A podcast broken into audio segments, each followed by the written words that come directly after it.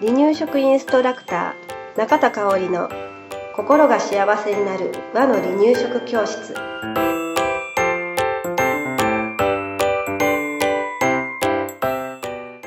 第74回です。番組アシスタントの山本智子です。よろしくお願いします。はいよろしくお願いします、えー今回のテーマだいたい1歳前後の赤ちゃんぐらいからうん。ちらほらこのタイプが出てくるかなと思うんですけれど、遊び食べをしうて困っちゃいなます。るほど。ううんうん困る。困るね。困ると思います。うん。でこのパターンをね今回はね、うん。2つはい。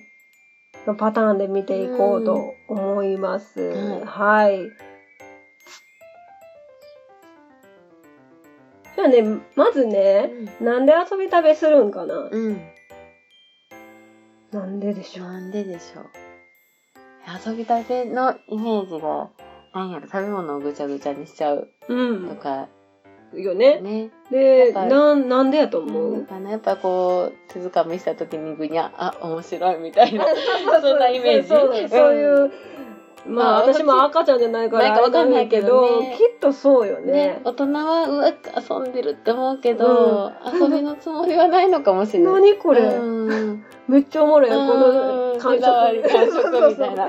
そう、そんな感じがしますよね。うんしますね。うんうんで、1歳前後の赤ちゃんの全体的な発達見てみると、うんまあ、寝てたのが座り、ハイハイを始め、うん捕まえ立ち始めました。うんうんするとね、見えてくるものがうん、世界が変わるね。違うよね。目の高さが変わってくるから、うんすごくうん活発になりません、うん。好奇心で溢れてる感じそうかな。目つきが変わってくるよね。変わる変わる。すごい一気にお兄ちゃんお姉ちゃんの表情になって、うん。幼児さんに、うん。うん。あの、あ、近づいたなっってて思う時期が、うん。この時期やとうん。私は感じてるんですね。はい。ね。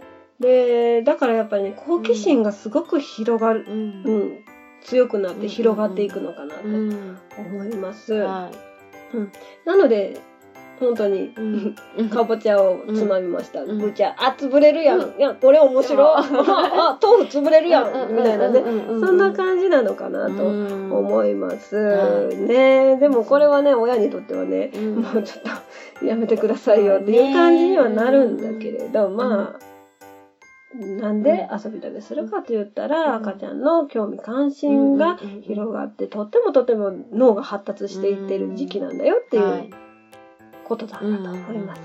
はいねで、うん遊び旅をする子を2つのパターンで、うんね、今回分けてみてるんですけれど、まあ一つは食べ物をぐちゃぐちゃにする子、うんうんうんあとはすぐに立つ子。いるねね そう。あの一口食べては立ってどっかお出かけしようとする。そうそういやいやいやいやって戻してくるようなうんうんことね。うん2パターンあります。ううんん。ね。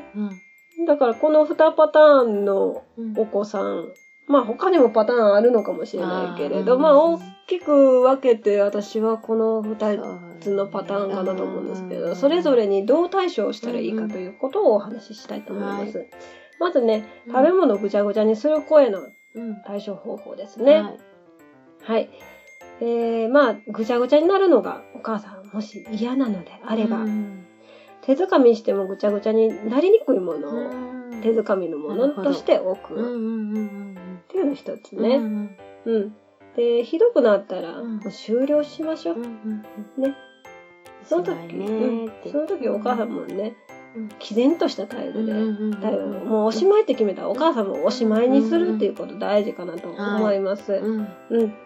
あのー食べ物を触ってね、感触を味わうっていう経験はすごく大事なんですよね。うんまあ、あの、何回も私多分言うてるけど、お豆腐の感触と人参、大根の感触で全然違うよね。うんで、どうやって、豆腐やったらこの力は、うん。えーこの力で加えるうん。とぐちゃってなるけど、う人参、大根はこの力でも大丈夫っていうことも学んでいく時期なので、はいえーその経験はとっても大事。うん。だからさせてあげなきゃいけない。うん。ただそれが、うん。食べ物がおもちゃになってはいけない。うん。そうだね。うん。っていうことも伝えるうん。ことも、うん。お母さん、大人のすることなんですよね。はい。だから、ああ、これっあもう遊びに変わったなっていう瞬間が多分わかると思うんですよね。ね、そうですね。うん、見るっていうのも大事よね。うん、お子さんの、そうそう、見守ってしばらく、あ様子を見て、まあ、横からお口に入れてあげたりしながら、でも手はぐちゃぐちゃぐちゃぐちゃしてて、あ、これ遊びに変わったなって思ったら、えー、食事終了しても OK ということでね。うん、まあ、ぐちゃぐちゃしながらもそれをお口に入れるんだよっていうね、語りかけはもちろんしてあげてください。はい。はい。なので、ぐちゃぐちゃする子への対処法は、そんな感じでしてね。はい。いや、すぐ立とうとする子への対処法ですね。うん。その赤ちゃんには、まあ、これも一緒です。毅然とした態度で対応しましょう。うん、ね。で、はい、座るよ。うん、はい、こっちおいでよ。うんうんうんはい、座るよね。ご飯食べようね。それを何度も繰り返して伝えます。であとはね、周りにおもちゃを置かない。それを気になって先を立ってるかもしれない。テレビをつけないとかね。そういうことも大事ですよね。うん。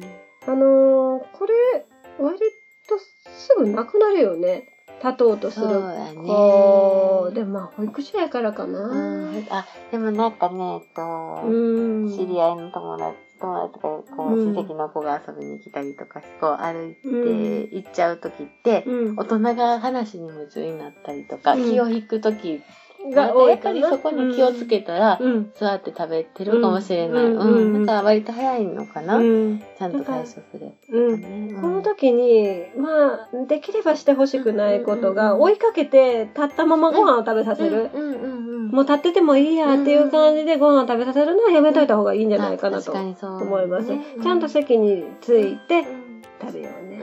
で、何回も追いかけなあかん。それ大変なんだけれど、えーそれを繰り返すことで、うん、あ座らなきゃいけないんだっていうことを、赤ちゃんが学びます。ますね、うん、今は多分ね、立っても別に悪気はないんですよ。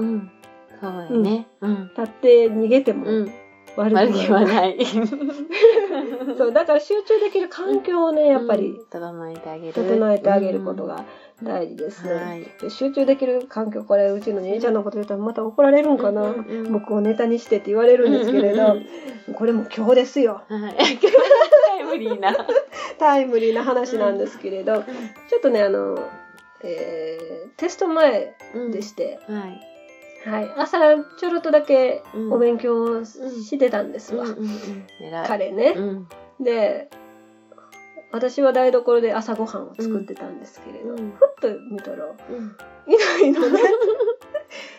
見たはずのテーブルのとこにいないのね、でガッシャンガッシャン音が聞こえるから、何してんのやろと思って玄関を見たら、アルミ缶を踏んづけてたのね。で、そのアルミ缶っていうのは学校で回収して、あの、月に1回ぐらい持っていかなきゃいけないアルミ缶なんだけれど、あなたそれ今しなきゃいけないのって言ったら、そうじゃないのね、今日それは持っていかなきゃいけないの？って言ったら、違うじゃあまずさ、集中しようっていう話になったんだけれど、まあそれを、こう、なんていうの、朝のやりとりを遡って、ふとふと思い出すと、起きた時にアルミ缶の話をしたね。なるほど。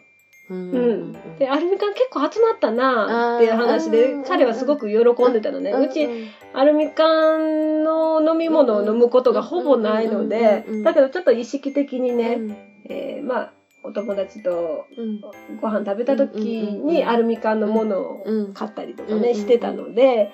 はい、増えたんですけれど、それを彼は喜んでて、あ、これはこれを持っていかない、持っていくのが楽しみだと。かわいい。っていうので意識がそっちに行っちゃったから、えふと思い出した、ふと思い出した、で、それがもう玄関で後で潰そうと思って玄関に彼は置いたのよ。っていう集中できない環境やったよね。アルミ缶が頭にあってね。まあちょっと違うかもしれないけれど、そう。中学生になってもそうなんですよ。私たちもそうよね。何か集中しようと思ってたけれど、例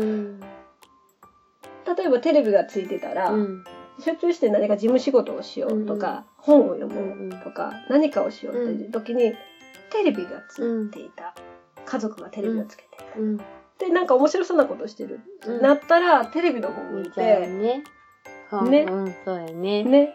本そっちのけになったりすることってありますよね。だから集中する環境を、えー、それを作れるのは大人しかいないので、ね、作ってあげる。そしてすぐ行動に変えてあげれることやもんね。うん、そうですね。本当そうです、そうです。だからね、まあ本当にママができることっていうことは、食事に集中できる環境を整えるということ。はいはい、そうですね。うん。それと、えー、食べる時にちゃんと食べましょうという習慣をつけてあげるということですね。今は食べる時間なんだよということを何度も繰り返し伝えることが大事かなと思います。はい。はい、ただね、お腹空いてない時はね、今食べる時間なんだよ言うても食べれません。うん、なのでその時はちょっと時間を置いて、また後で食べようか、30分後食べようか、1時間後食べようかっていう形にしてももちろん大丈夫です。はい。はい。がね、食習慣、生活習慣、徐々にね、身を身につけていってあげると、おのずとね、遊び食べとかもなくなっていきますので、はい、うん、少しね、ママ根気がいるかもしれませんけれど、うん、気長に取り組んでみてください。はい、うん、5歳になってまでね、あのー、手でぐちゃぐちゃして食べる子は いないいないですね。きっと今までには出会ったことない。出会ったことないです。ただ、あの、立ち歩く子はもしかしたらいるかもしれないです。かもしれない。だから本当にね、立ち歩いて追いかけて食べさすっていうのは、私はしてほしくないなと感じています。そうですね、ちゃんと椅子に座りましょうっていうのを伝えてあげてください。はい。はい。今日もありがとうございました。はい。ありがとうございました。離乳食インストラクター協会では、離乳食の基本と和の離乳食の美味しさを学べる離乳食インストラクター協会2級1級講座を東京、名古屋、兵庫を中心に行っております。2017年2月から2級通信講座が始まります。ご興味のある方は、離乳食インストラクター協会2級通信講座で検索してくださいね。